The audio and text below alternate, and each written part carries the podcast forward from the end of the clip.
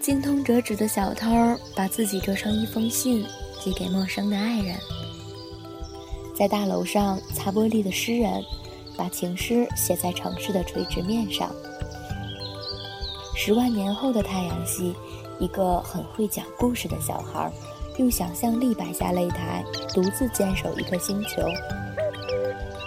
某个公寓里的女人和一本电话黄页住在一起，他的手指一到哪个电话，就能进入电话拥有者的梦。一家旅馆。有着无穷无尽的房间，打开门便能到达或城市或山野的各色风光。这里是童话小镇，我是汤喜宝。有些人不在身边，但很重要，那就每天送一个故事给他们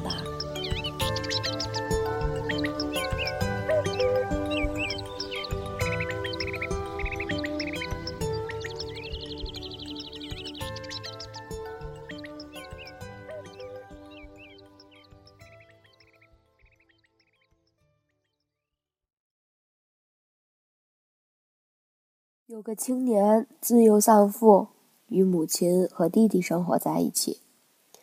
贫困艰辛让他早经磨砺，在所住港口的集市上打各种零工，与帮人缝补涮洗的母亲一起供弟弟上学读书。我们家的希望全在你身上了，母亲经常这么对弟弟说。青年对此也很认同。码头进出的货船承载了来自异国的梦想，让不甘就此老去的青年燃起了雄心。常年辛勤和头脑伶俐使他颇有积蓄，留下了家里数月生计所需。他带着仅余的十枚银币，瞅准了新船招募的机会，应征当了一名水手。商船经过一个个面貌各异的港口。每次停泊，水手们轮流下船进到城里，贩卖自己带来的货物，买回珍奇特产，品尝风味小吃，寻找一帮艳遇。留守船上的人每次经抽签选出，除了青年以外，他身无长物，没必要下船。更重要的是，他没有感受到自己运气的来临。某天，他们来到一个国度，与沿途各国并无多大差异。水手长抽到签，留守船上，青年作为部下，自然陪着他。天刚过午，酷热难当，水手长厌倦了甲板，吩咐青年跟随自己一起到城里走走。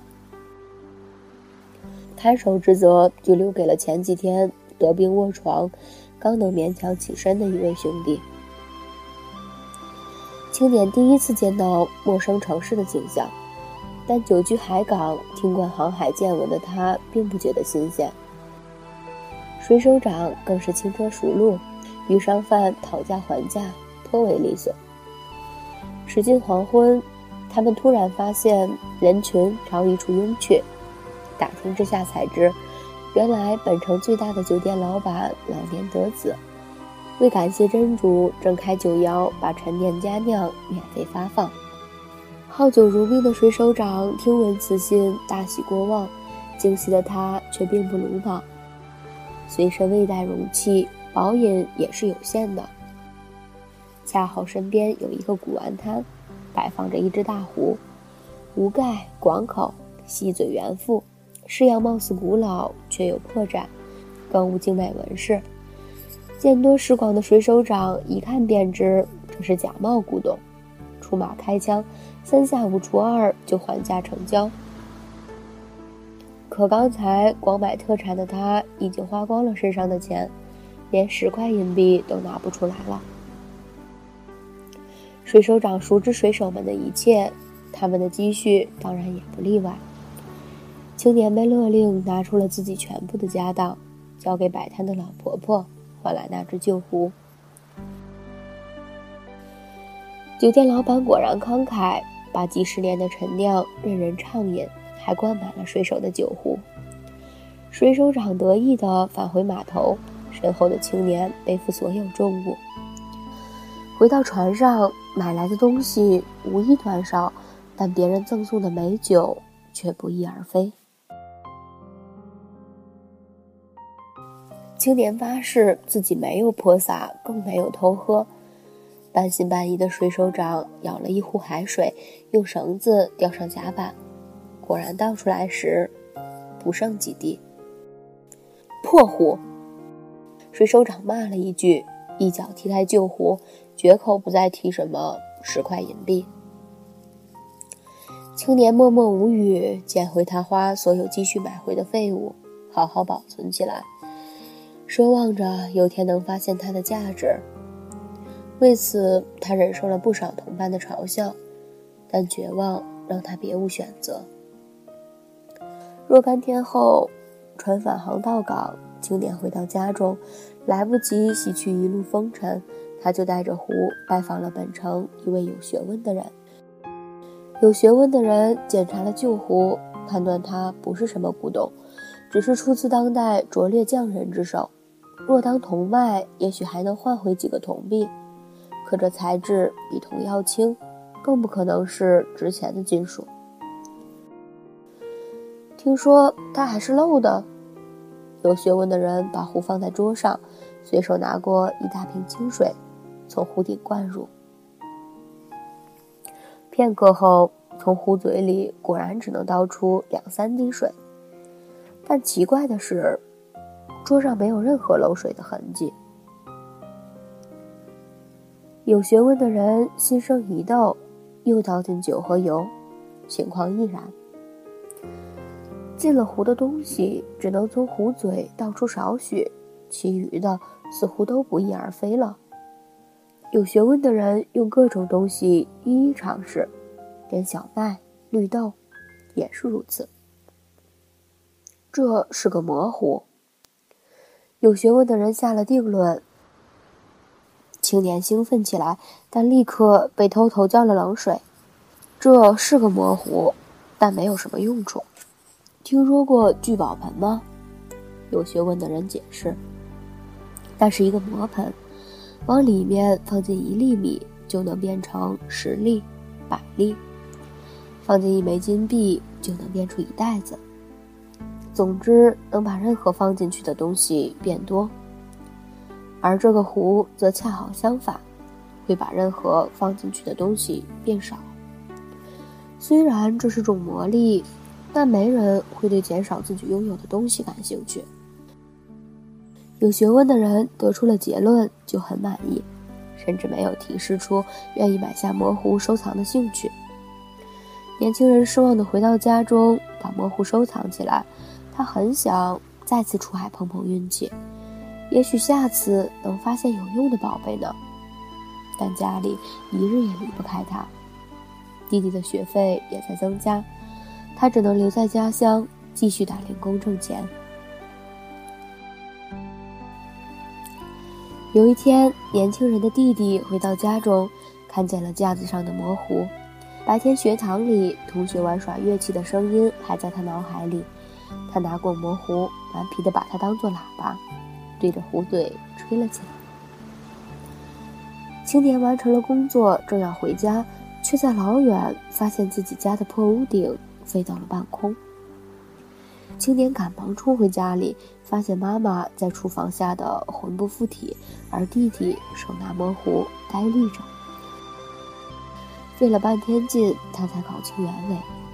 弟弟朝壶嘴里吹的一口气，在壶顶出来时就变成一股狂风，把家里老旧的屋顶吹掉了。青年低头想了想，没为房子犯愁，反而拍着弟弟的肩膀，哈哈大笑起来。我们家的希望全在你身上，这话果然没错。葡萄酒、香料、橄榄油、纱巾，甚至是小丽的宝石。一切细小却有价值的东西，都从青年的模糊嘴里源源注入，从湖顶喷薄而出。他们家很快富有了。青年为家人买下最好的宅院，为弟弟请了最好的家庭教师，为自己买了最好的海船。他雇了水手长和以前的同伴，带上满载的货物，踏上见识世界之旅。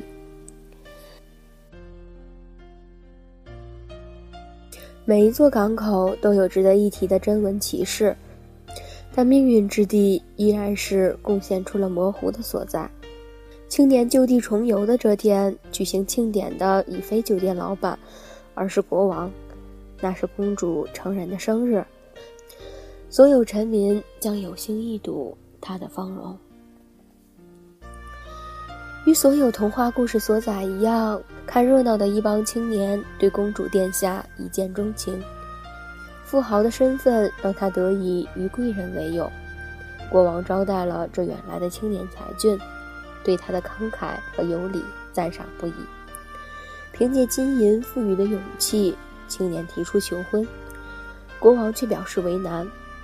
作为以商立国的港口之主，他并不太看重贵族血统，而且公主自幼丧母，性情刚烈，一切都要由她自己做主。公主品格高洁，偏好诗歌艺术，像大多她这种出身的人一样，对铜臭满身的商人有一种原始的轻蔑。青年豪华的排场和过分的殷勤适得其反。我要嫁的人是这世界上最温柔、纯净和敏感的爱人。说这种话的人必不肯轻易对成堆的珠宝和锦绣露出笑颜。青年不肯罢休，搜罗来名家画作和雕塑投其所好，终于让公主笑纳了礼物。